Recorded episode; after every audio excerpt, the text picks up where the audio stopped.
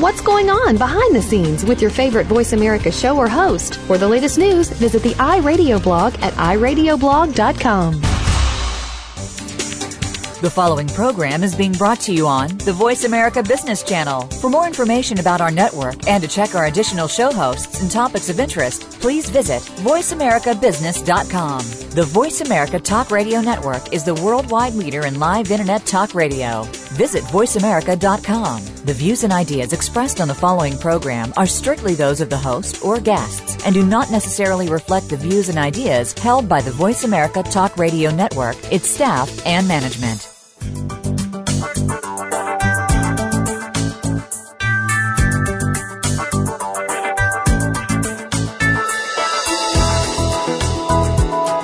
Leadership today is more than just a position in an organization.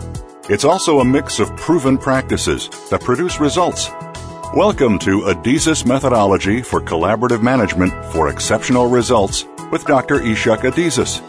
Our program will bring you the how and why of successfully led businesses or organizations with not for profit goals, and how you can apply the Adizes methodology and make it work for you.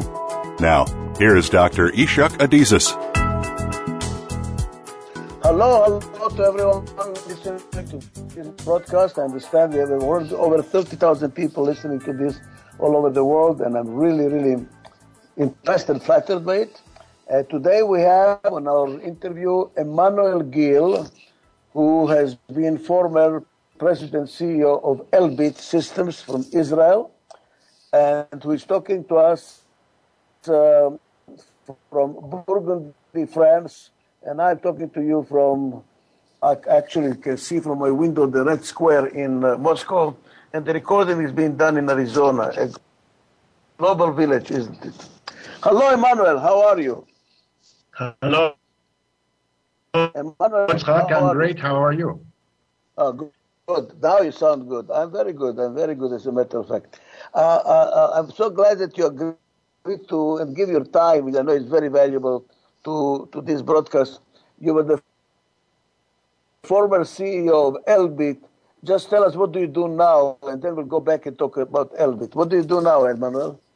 Well, I still am managing some investments as well as a chairman of uh, three or four companies. So I'm uh, busier than I really want to be, but uh, it's mainly in in um, uh, helping companies do international business. Most of the technology is based in Israel, and the markets are in the United States and worldwide. I can see. Emmanuel, when did you join Elbit? Which year was it, and how big was Elbit at that time?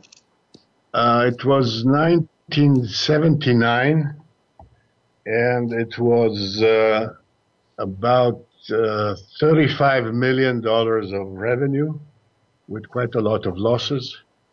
And it was uh, actually uh, struggling in, in the commercial part of it, doing quite well in the defense area, but that also had to be uh, reorganized and, and uh, actually defined in a new marketplace. 1979, did you say? Yes.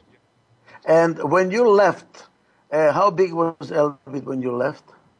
It was over a billion dollars, and uh, so went, we had yeah about thirty times. So it went from uh, what year was it that you left? Uh, Twenty years later, 1999.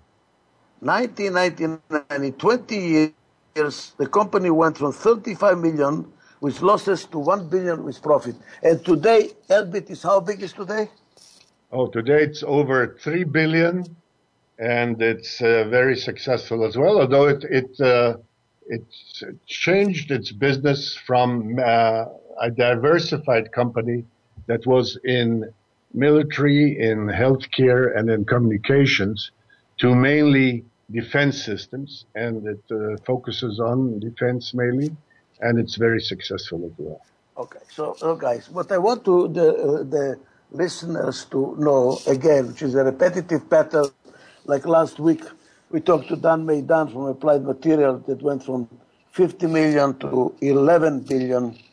Elbit went from 35 million today to 3 billion and it's one of the largest electronic defense companies in the world. According to Yossi Ackerman, the president of Elbit today, Elbit is probably in the top three in the world. Uh, uh, uh can you tell us, uh, Emmanuel, uh, what year did Adizes join? Because this is interviews to find out how Adizes does its work and what contribution does it do to the company. I don't remember when did they join. I think when in the early join? 80s, like 1981, 82. It's uh, in my first three years in Elbit. Now, why did you invite Adizes to Elbit? What happened? What you know, you were a struggling company. So, what was the story? What uh, I have my memories, but what are your memories? Uh, my memory. I actually heard your your uh, uh, your lecture in in somewhere in Israel, and I was impressed by the fact that there was some systematic approach to management which I never actually thought of uh, possible because really managing is much more uh, relationships between people and things that are very hard to define scientifically. And I heard that you were actually approaching this with a uh, much more accurate approach, uh, like defining types into only four, where I thought there were at least 44 types of people. and and then uh, measuring things that which, things that I really uh, thought that are very important is to put in goals and objectives into detailed objectives and detailed numbers. And that all came along very intuitively with what I thought I would want to introduce. And of course, you uh, you came in and you helped us uh, for over, I think, five six years you know, eh, one of my memory is we went to some little Kakamaike hotel on the Carmel Mountain. We locked yeah. ourselves in, and I did the diagnosis of the company, what are the companies in the life cycle, which of the problems are normal, which of the problems are abnormal, so we can focus and do our priorities right. And what I tell everybody when they ask me about you, I said, you're the only guy that picked up the analysis the fastest, and you knew this is called a spreadsheet. Why problems occur in what sequence and exactly what they fit. And I was standing there with Joe, opened up because you could identify the chain of causality faster than anybody that I've seen in my, my, my experience. So which means you picked up to the systematic approach to management like, I don't know, like a, like a very thirsty horse to water. So I was really impressed. And then what happened? What what did we actually do at Elbit that you can point it from memory? I mean, it was 20 years ago, but nevertheless, we remained in close contact, and then you will tell us how you're applying whatever you learned to the companies that you're managing now. Uh, uh, what did we actually do from your memory? What was the major changes that contributed, if you can say, uh, uh to the growth and success of Elbit? What was it? I, I think that uh, converting the, the talent that we have without actually uh, hiring too many new people, the principle that uh, I tried to use, and by giving them the tools that uh, you provided, it was a systematic approach to, to multiplying the uh, work that we did in one division and then uh, repeating it in, in another division. And uh, what could be easily shown that if it's a top down uh, line of, of authority, but with a good feedback coming back from the people, uh, it works. And, and what was easy to do is to repeat it in additional, in newer divisions as, as we started newer markets and newer products. Uh, that, that systematic approach was really done by, by people who learned it in the company and they repeated it and, and today they can uh, quote uh, from the uh, Adizes methodology most of the things we learned then and most of the jokes that we heard from you. uh, you know what? You're pointing something very interesting because another client of Adizes, uh, Peter Schutz, the president of Porsche, the car company, he said to me, you know, Chuck, what you, what the Adizes methodology does, it gets extraordinary results from ordinary people. And this is very important because usually companies look for extraordinary people to produce extraordinary results. And unfortunately, there are not too many extraordinary people. The trick is how do you take ordinary people to produce extraordinary results? And what I think uh, I can mention, tell me if I'm right or wrong. What we did at Elbit and all the other companies that we work is continuous restructuring continuously restructuring. I remember when Elbit had its big celebration, I don't know how many years of its existence, and they were making a joke that, oh, Adizes has arrived, we are restructuring again, reorganizing again. Continuous reorganization because this company grows from 35 million to 3 billion. It needs to reorganize continuously because the structure that it had does not fit its needs anymore. And what usually happens to companies as they do not restructure, the people get boxed more and more, and then extraordinary people produce ordinary results. Do you remember how many times we restructured the company? I mean, it was unbelievable. Absolutely. We, we, I mean, as a principal, I thought every year, year and a half, we had to look again at the organization and restructure it. Actually, they used to call it, and I used to call it Elbit Dynamics because of the changes of the organization over time.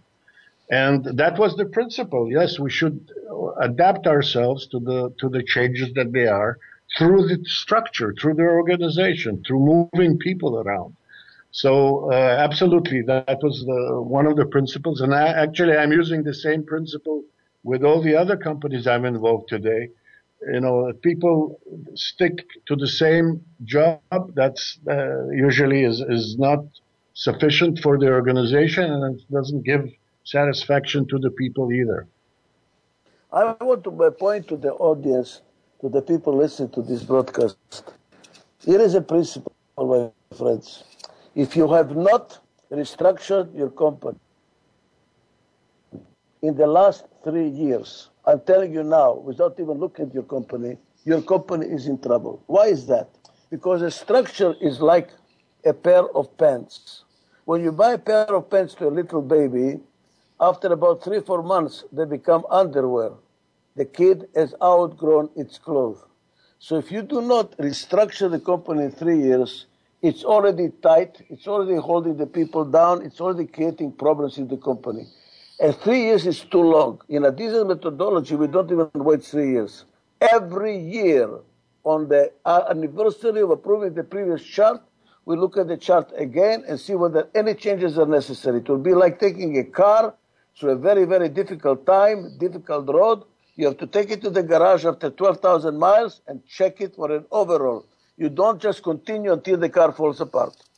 You know, that's extremely important and most people don't do that. They don't do the restructuring until the crisis comes, the company is in trouble, things are falling apart. They don't do preventative measure. And boy, and Elbit did that. I, I want to applaud Emmanuel. I really loved working with you. That's why we remained friends for so long because you were you you picked it up and you never resisted any of the recommendations we made. We restructured the company and then we did the blue book. And about the blue book, we'll talk after a break. Let's take a break for a second. Break.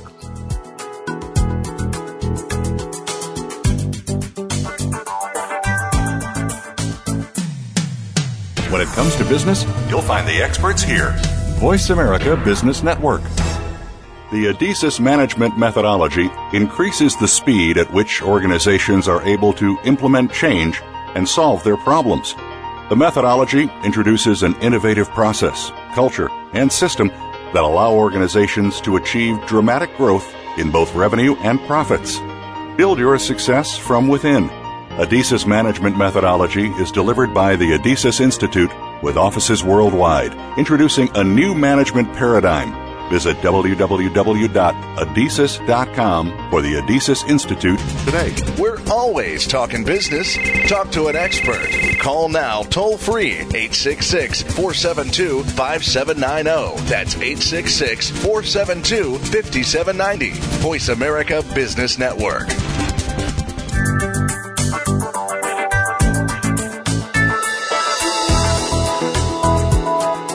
You are listening to Adizes Methodology for Collaborative Management for Exceptional Results with Dr. Ichak Adizes. If you have a question or comment about the program, please call in to 1 866 472 5790. Again, that's 1 866 472 5790. Or send an email to paula at adizes.com, spelled A like America, D like Denmark, I like Israel, Z like in Zambia, E like in Ecuador, and S like Spain. Now, back to the program. Uh, I remember the Blue Book struggle we had, and once it was introduced, Emmanuel, just to remind you, it became a religion. And I was just talking to Yossi Ackerman, who's the CEO of Elbit now, and boy, they're really hold on to that Blue Book like to the Bible. Can you tell us what you remember about the Blue Book principle that I was applying at your company? Oh, yeah, absolutely. I mean, the the way uh, things were managed I would think, you know, in the 70s, uh, mainly objectively speaking, because the computerized system were not adequate, and it wasn't easy to have a system under your uh, th- under your fingers that you could actually know what's going on in each of the uh, sections of organization. And and uh, you couldn't actually dynamically also forecast uh, something that we like and we still like is estimate to complete. You, you guess what will be the result, not post-mortem, not after it's over and it's too late, but as you expect the project to, to continue or as you expect the year to end in sales, by seeing the discrepancies, you actually manage dynamically ahead of time and that was one of the secrets that came out of the Blue Book because this was the tool that gave every individual manager the possibility of measuring the real time or near real time performance of the company. And uh, I'm sure that today with the uh, newer technology, IT technology, it is much easier and it's even much more efficient. And I just have to explain to the audience what the Blue Book is there is a research, very interesting research that shows that the biggest complaint that growing companies have, fast growing companies have, and there is a common denominator all over. The complaint is that they lose information. As they're growing bigger and bigger, it becomes more and more complex. They don't know what's going on anymore. And the founders of companies complain, I really don't know what's going on. The accounting system is behind its time. The company is growing faster in multiple directions, faster than the accounting system can catch. As a result, many organizations are considered to be what's called a black box. You know what's coming in, you know what's going out, what's happening in the middle, they don't have any idea. And that's when the company started to be managed by ratios. That is when the financial people take over the company and manage the company by financial reporting and financial ratios without knowing what is actually happening in the company. The purpose of the Blue Book, I call it is an accounting system, is to make the organization transparent. So you know where the money is going, how it's moving throughout the company from one end to the other, it is like a series of pipes, and you know how the money is flowing and where and who is in charge of what at what point in time. So not one dollar, not one ruble, not one whatever franc is lost in the process, and you know who is accountable for it. And the problem is that the financial people fight it. They fight it tooth and nail, and it Elbit, I remember your CFO really refused to do it until you told him you'll fire him unless he does it. And the financial people resisted because it takes the power away from them. They want to manage the company by ratios, and you have to go to them to ask for a budget, and making the company transparent makes them threatened. That was the uh, problem in all companies we have. How to take the power away from the financial people and give it to the real people that are running the company. Go ahead.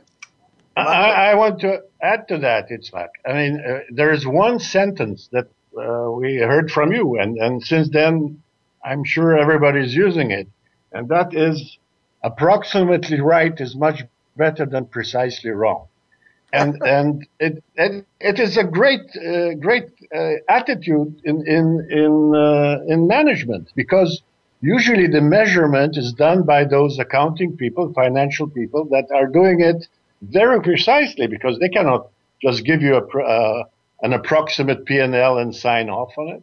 So they ha- they're typically very precise, and you have to somehow educate them and give them the possibility of predicting approximately right and not precisely wrong, which is too late and, and you can't do much about it.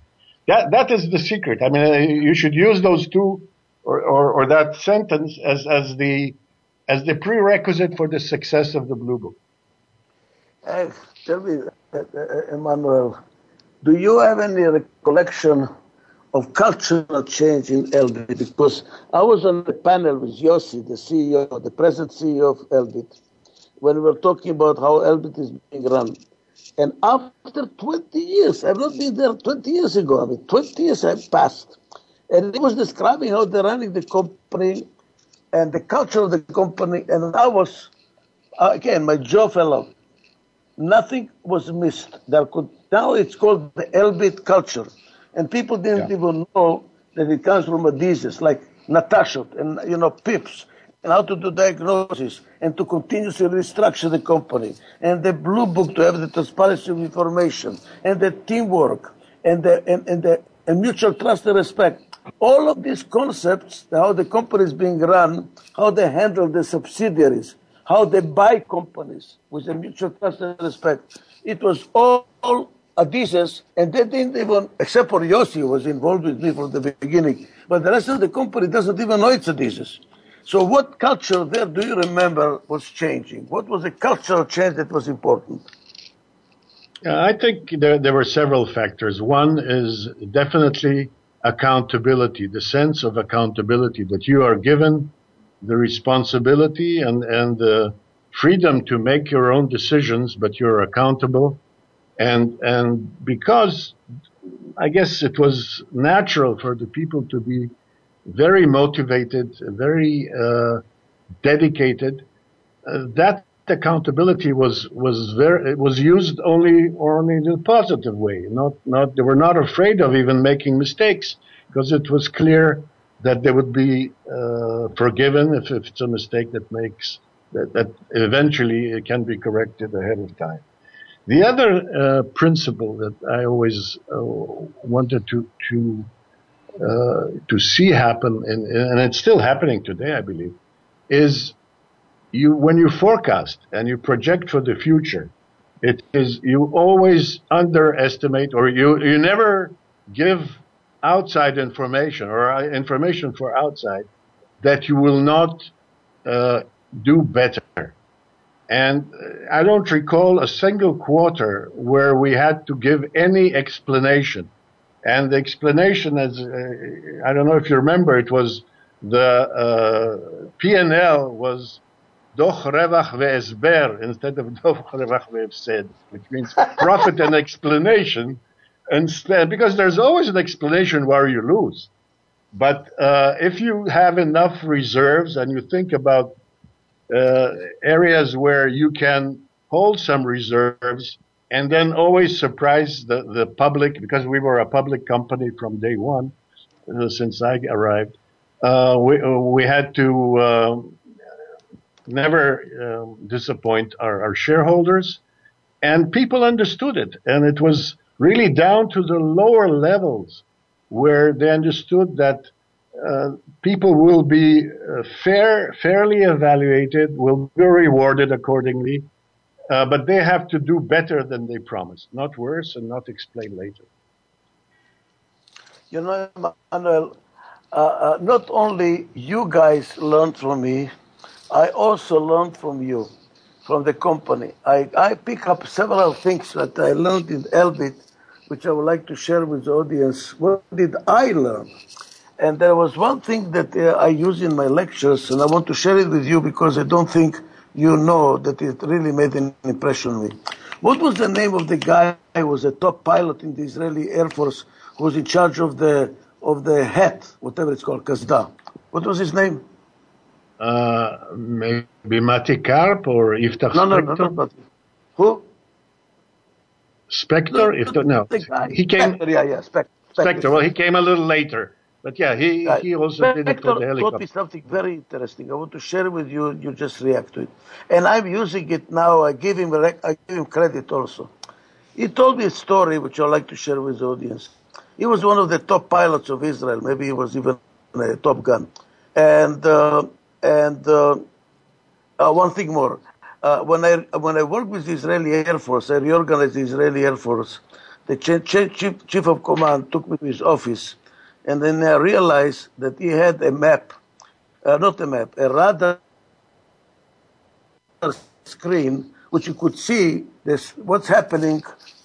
I think from Iraq, probably from very far, you could see when any any airplanes are approaching. So here's the story. There was a plane from from from from Egypt that penetrated Israeli uh, airspace. A Spector was sent to intercept him, and the chief of command of the Israeli Air Force was watching the dogfight on, on the screen in his office. Now there was some kind of a rule apparently that in the dogfight, Spector, the Israeli pilot, should not cross into Egypt in the dogfight. So chief of command was telling Spector, the pilot, disengage because there was a danger that we might cross into Egypt. Spector ignored the command of the chief of staff. The chief of staff, again, I think it was Benny told him, disengage, give him order. Spector refused, continues chasing, and, and beat the, the, the, the Egyptian plane and, and, and, and hit it. Then I looked at Spector and I asked him, did you get a court martial? I mean, you were put in prison, right? You got probably a sentence. How can you refuse the orders of the Israeli chief of command? And he said, that's not how the Israeli force works. And I'm using this now all over the world in my lectures. He says, in the Israeli Air Force, I am in the field, I make my judgment.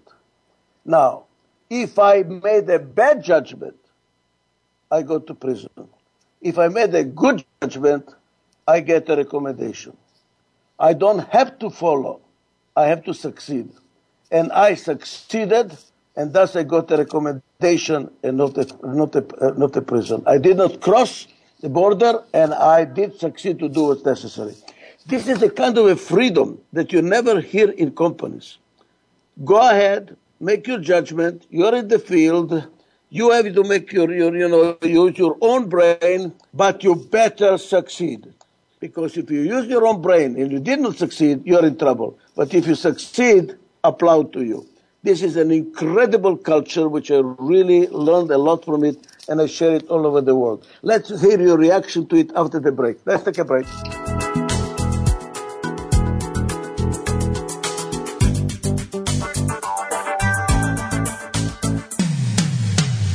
Comes to business, you'll find the experts here. Voice America Business Network. Learn about applying the Adizes methodology in your organization's decision making process.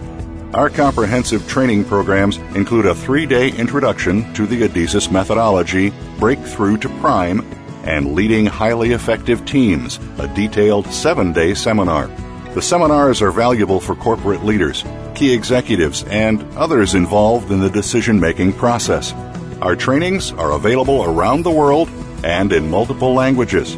For more information about these and other training programs available, please visit adizes.com. Join the Adizes Graduate School for online masters and PhD programs. Get involved with in depth research into how change can be managed on many levels across disciplines and cultures worldwide. The clinical programs train practitioners with methods that have been used with exceptional results by certified Adizes associates and clients for decades. Core concepts include the proven Adizes theory and spiral dynamics, an emerging theory of human social evolution. For more information, go to adizesgraduateschool.org. Stocks, bonds, investment opportunities, financial news, and talk. We can help. Call us now toll free 866 472 5790. 866 472 5790. Voice America Business Network.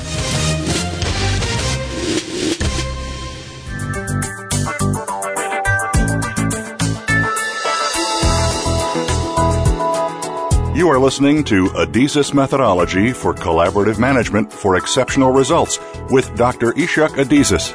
If you have a question or comment about the program, please call in to 1 866 472 5790. Again, that's 1 866 472 5790. Or send an email to paula at adizes.com, spelled A like America, D like Denmark, I like Israel, Z like in Zambia, E like in Ecuador, and S like Spain. Now, back to the program. What do you think about this example? I mean, this story, I mean, was I, I was shocked. I, well, it's it's very typical of the way the uh, the commanders in, in, the Israeli Defense Forces and of course in the Air Force act. Uh, usually, they're getting more and more constraints now, recently probably, but at uh, 20, 30, 50 years ago, they really had all the freedom to make mistakes, but to then be accountable, or or to do the right thing, as you said. Not only that, uh, you know, if as you remember, we had quite a few officers who served in the Air Force and other arms of the uh, IDF, and they were usually very good for business, although typically you wouldn't expect an officer to succeed. But what, what I thought was was really uh, interesting is that in the defense forces, in the army, it is very difficult to give objectives that are measurable. I'm not talking about a battle or a war that could be measured, but if you give the uh, uh, an army objectives, how do you measure it? It's very very difficult, and you still prepare yourself and to be successful and considered successful. In business, it is much easier because you can measure all your objectives and they're, they're much more concrete. So a talented and, and uh, independent thinking commander from the military uh, would be a good uh, starting point for a manager in Elbit. Of course, he had to add all the business aspects, but that he could learn quite easily. And that's one of the reasons that uh, until today we have many, uh, many military uh, people who served for, for 10, 20, 30 years in the military, and they come over to Elbit and other companies, and they're they're the mainstream of the managers in, in Israel.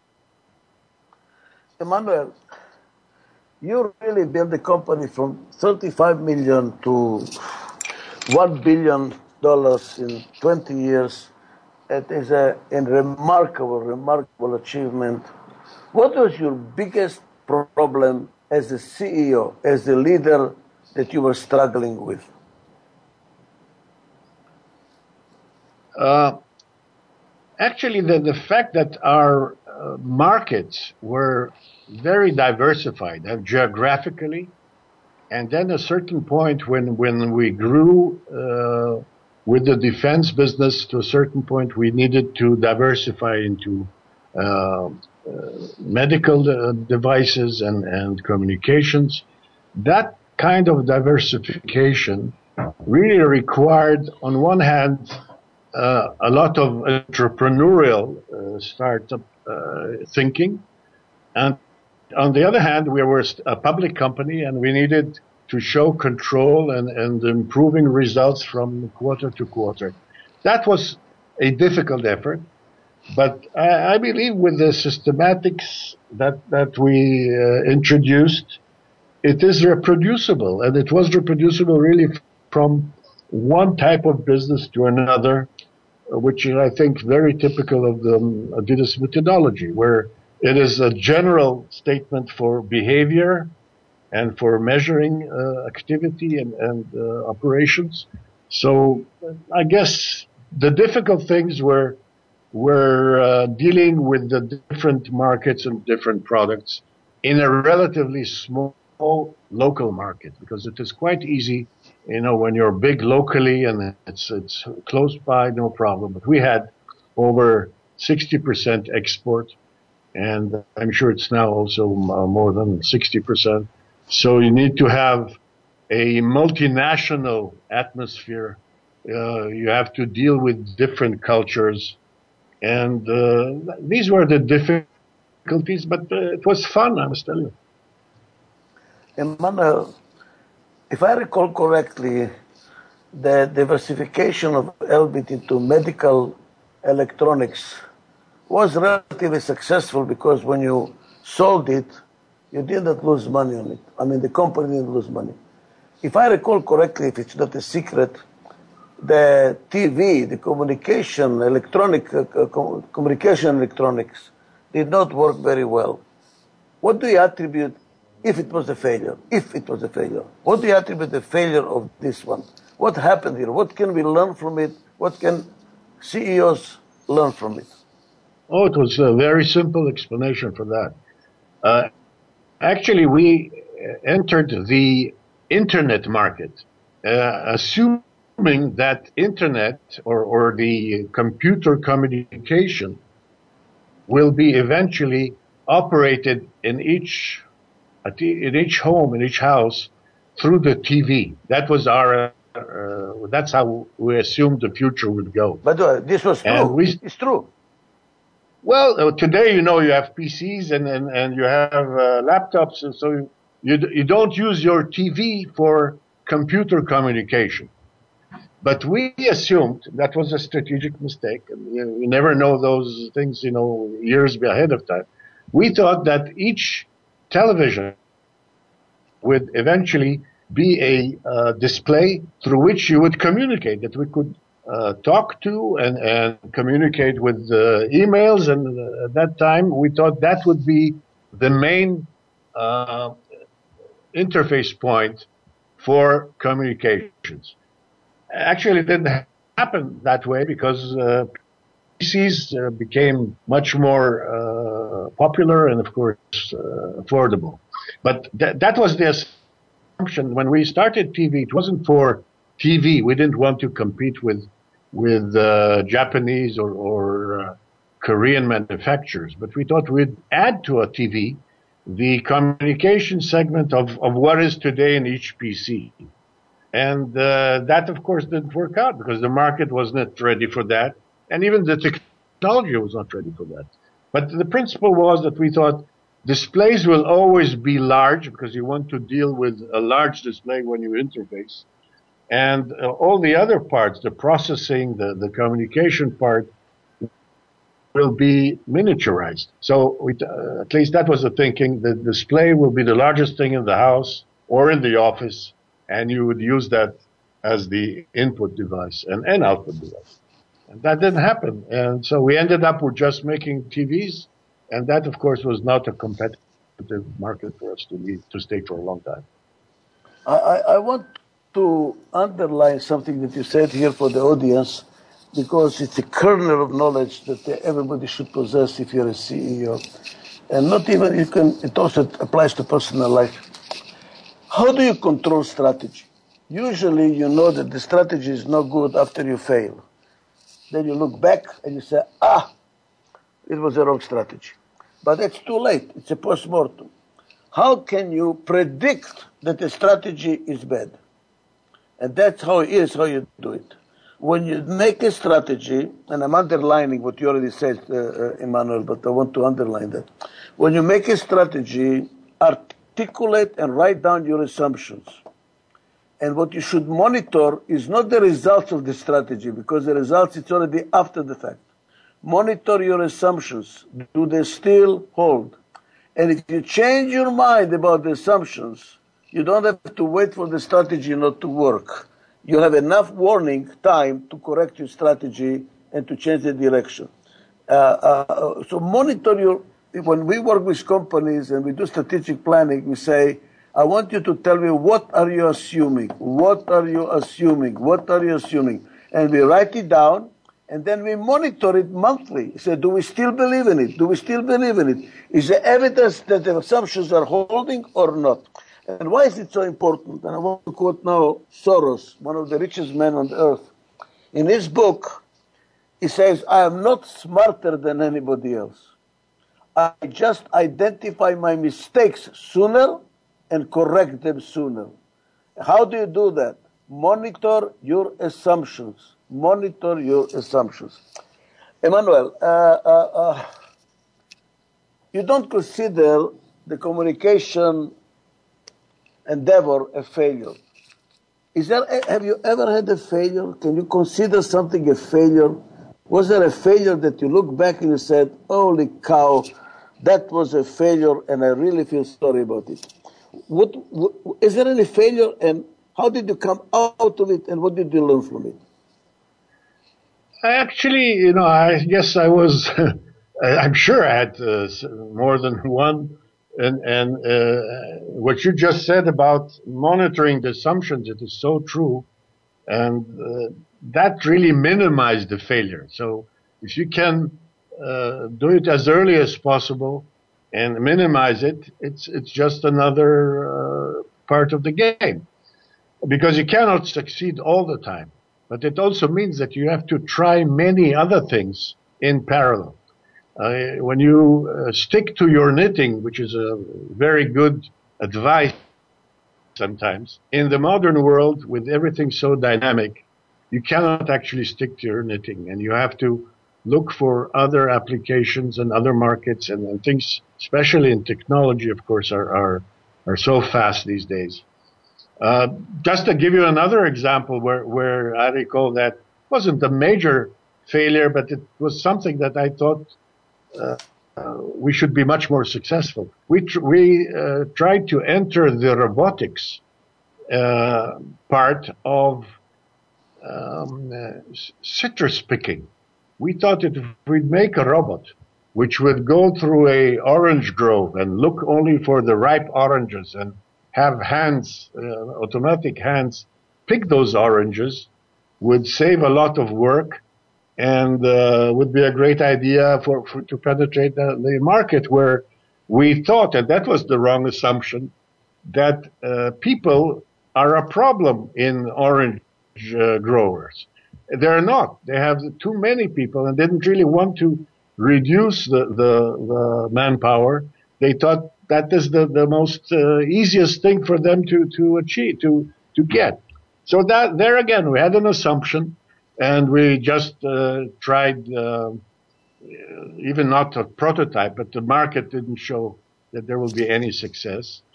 Uh, but just that I'm thinking now of another, not failure, but something that I think we missed, which I, I really see as a missed opportunity. And that is uh, when LCD, liquid crystal displays, was just starting. Uh, somewhere in Herzliya, it's a small place in, in, in Israel, was a Russian inventor who came with the first LCD I've ever seen in the world. and, and, he actually was the inventor of that. And uh, based on what, and uh, we, we had an agreement with him and then we started to look for, for other uh, LCD technologies. And at that time, we had the opportunity of entering LCD just like Korea did later instead of Israel and uh, there was a committee, a government committee, that we couldn't convince that it should be a national project because it wouldn't be just a project for one company, but a national project. And that never uh, became a real thing. And today, when we have so many LCDs around you, can you imagine all the uh, liquid crystal displays around you? Uh, that could the Israel could be the source of those if we would insist and convince uh, that to be a national project. But it, we, we, we, that was a failure that I really think is a missed opportunity. I, I, want uh, let's take a break because I have two comments about what you just said. I'm smiling here because it really touched the nerve. So let's come back after the break and I will tell you why it touched the nerve. You just touched the nerve. A break.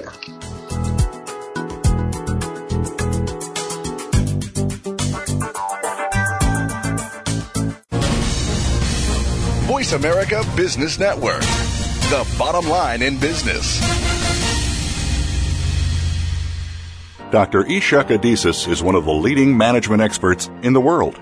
He has written 14 books that address the challenges facing top management. Books by Dr. Adizes can be found in 24 languages. They can be purchased at the Adizes store at www.adizes.com or on amazon.com. Electronic versions are now available for three of the books, with more to come. These books reflect over 40 years of study in the fields of management and organizational change. Pick up a copy of one of the books for yourself or as a gift today.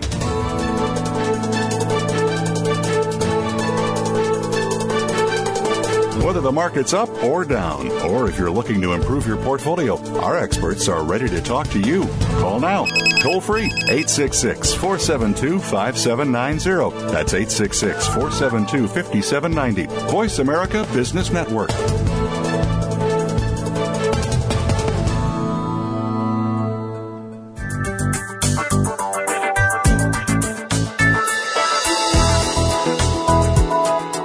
You are listening to Adizes Methodology for Collaborative Management for Exceptional Results with Dr. Ichak Adizes.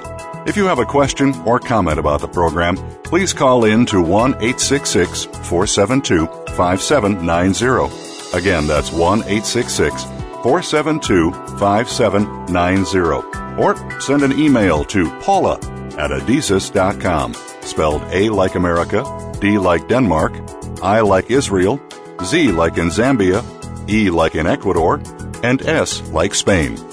Now, back to the program. I want to point something here. I said that Soros said the reason for his success is that he identifies his mistakes sooner and corrects them sooner. How do you identify your mistakes sooner? Monitor your assumptions. And if the assumptions do not hold anymore, time to make a corrective action.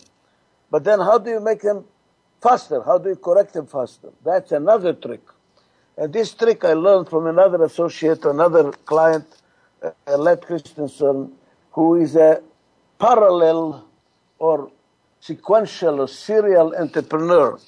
Serial entrepreneur is the one that starts one business, then it stops, the next business, and stops, and the second business. In other words, he has series of businesses. Parallel businessman has parallel businesses running in parallel, and I think, Emmanuel, you're a parallel businessman. You have several businesses in which you invest, and you're a chairman, and you're running.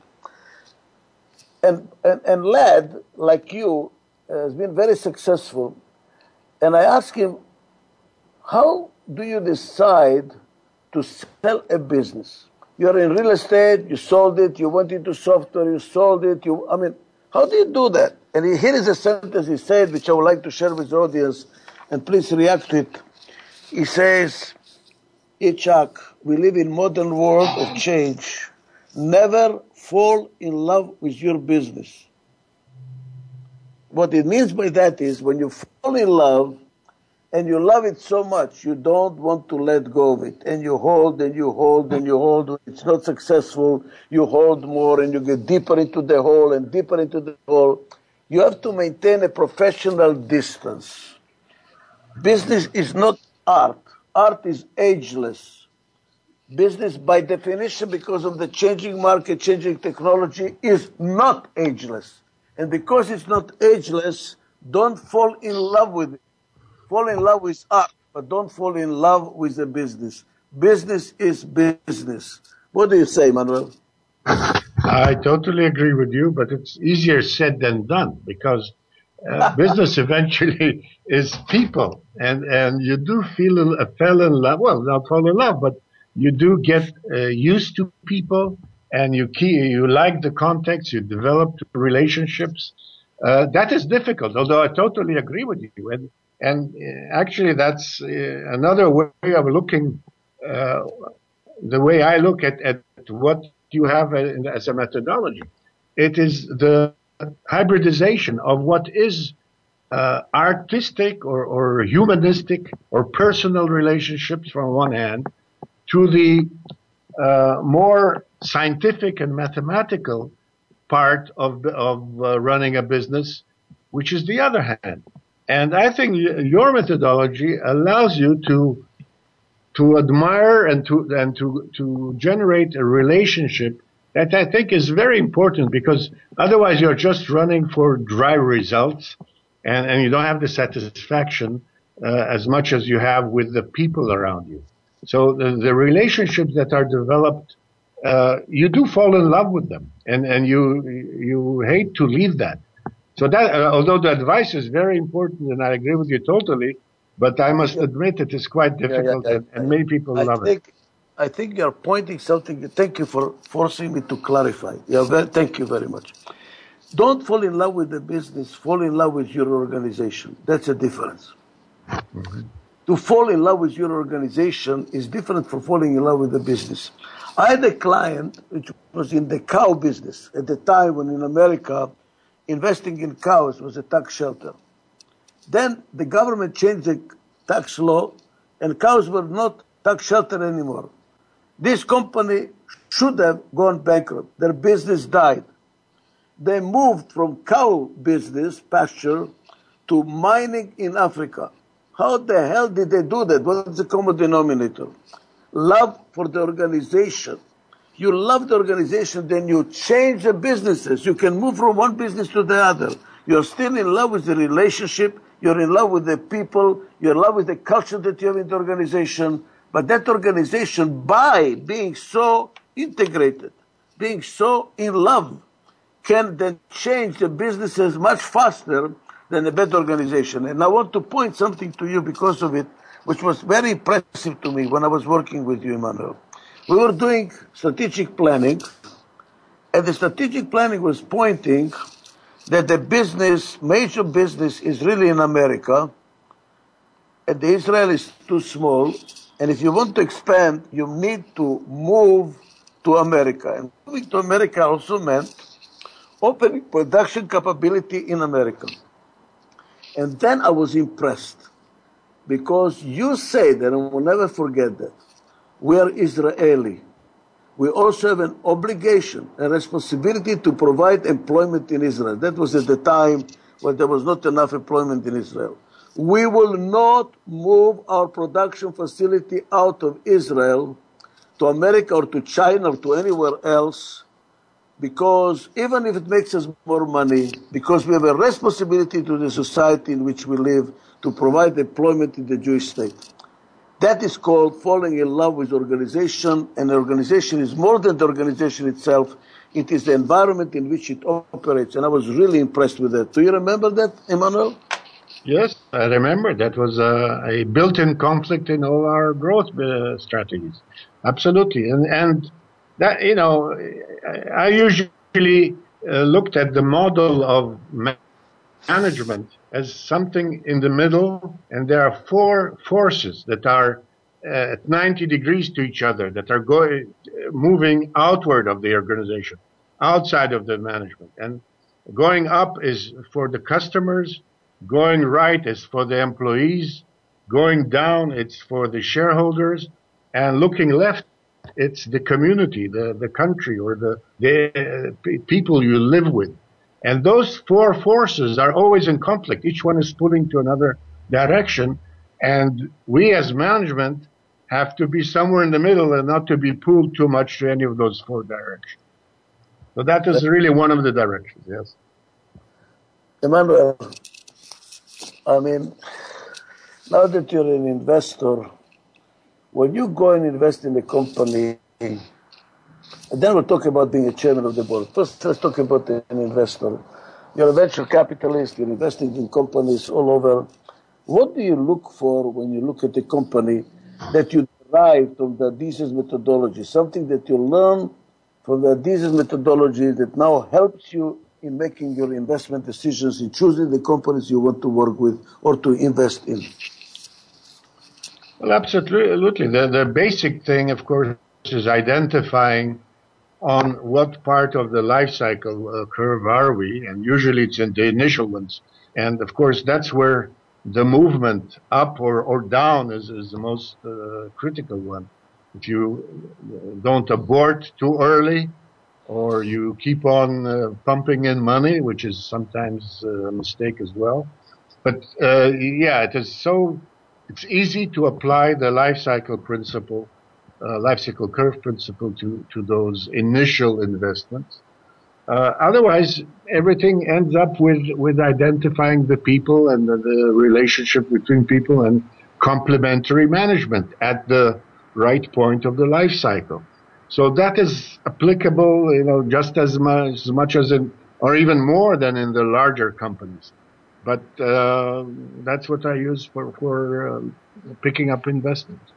I want to uh, to make a comment on it and to underline. Usually, investors, usually, and I work with several private equity funds, which are equity funds which are a pain, I must admit. They're financial engineers. They only look at the financial statement. They look at the balance sheet. They look at the P&L. They look at where they can cut expenses, and you know where they can dismember the organization to pieces and sell some pieces, and that's how they look at the company. And I would like to emphasize for the audience that we, and Emmanuel is ex- exhibiting that, look at it differently. Because what is a problem in one company, which is a normal problem, depending on the where we are in the life cycle, could be an abnormal problem in another company. So we know how to identify what is normal, what's abnormal, and then to see how management addresses these problems. And is there a complementary team and how they relate to each other? What is the culture there? Please realize we did not say anything about numbers. We didn't say anything about the market or the technology. We are looking at the roots of the roots of the company. The roots are usually underground. Most people look at the leaves and we look at the roots and the causes for growth of the company and then we look at the manifestations of it. And one thing more, what do you do now as a chairman of the board? What do you look for as a chairman of the board? What are you paying attention to? Well, of course, there I have. Uh, I, used, to be uh, years ago uh, with hands-on management, quite uh, uh, in detail and and and uh, very centralistic. I would even say. Today, I always remember that my chairman would never interfere with me when I was the CEO. And that's a great example. Uzia Galil was, uh, you know, is my chair, was my chairman for 20 years. And he would never interfere. He was a gentleman all the way. So I'm always concerned by being a chairman and typically a hands-on centralist. Uh, just remember Galil and do not interfere with day to day but just uh, try to uh, um, influence the strategy. And as a chairman, and actually as a board, I always we don't have the the wheel to, in order to navigate or to, to uh, drive a car. We have only one button press, and that is the eject button of the of the CEO. And it's it doesn't give you any directions to to follow. It is just one one big decision is to choose the CEO or to replace him. And uh, that is much more difficult, of course. But uh, I find myself involved again in, in many of the uh, internal things of the company, more than I should be, I believe. But that's uh, that's uh, maybe another thing that I'll have to reduce gradually. Emmanuel, I want to thank you so much for the time and uh, uh, it's too bad, you know, I could talk to you for hours. I, I, always do. I really love being with you. I hope we're going to get together. I understand we are getting together on the phone call for your comp- the other company your chair on on the 25th of July. Uh, are we still on? I'm afraid that that is going to be postponed for a week or two. It, it is uh, tentatively on yet, but I will uh, let you know. I think it's going to be. Okay. By the way, uh, if you're going to be in Israel in the next two weeks, let me know because I might have three days and I might jump over. Oh, good. All right. Okay, I'll let be there know. in two weeks. Uh, urgently tell me the dates, please. My love, your wife, and all the best. And thank you again for the wonderful time. And I think the audience is going to really appreciate your contribution. Thank you, Manuel. Thank you. Thank you, Itzhak. Thank you.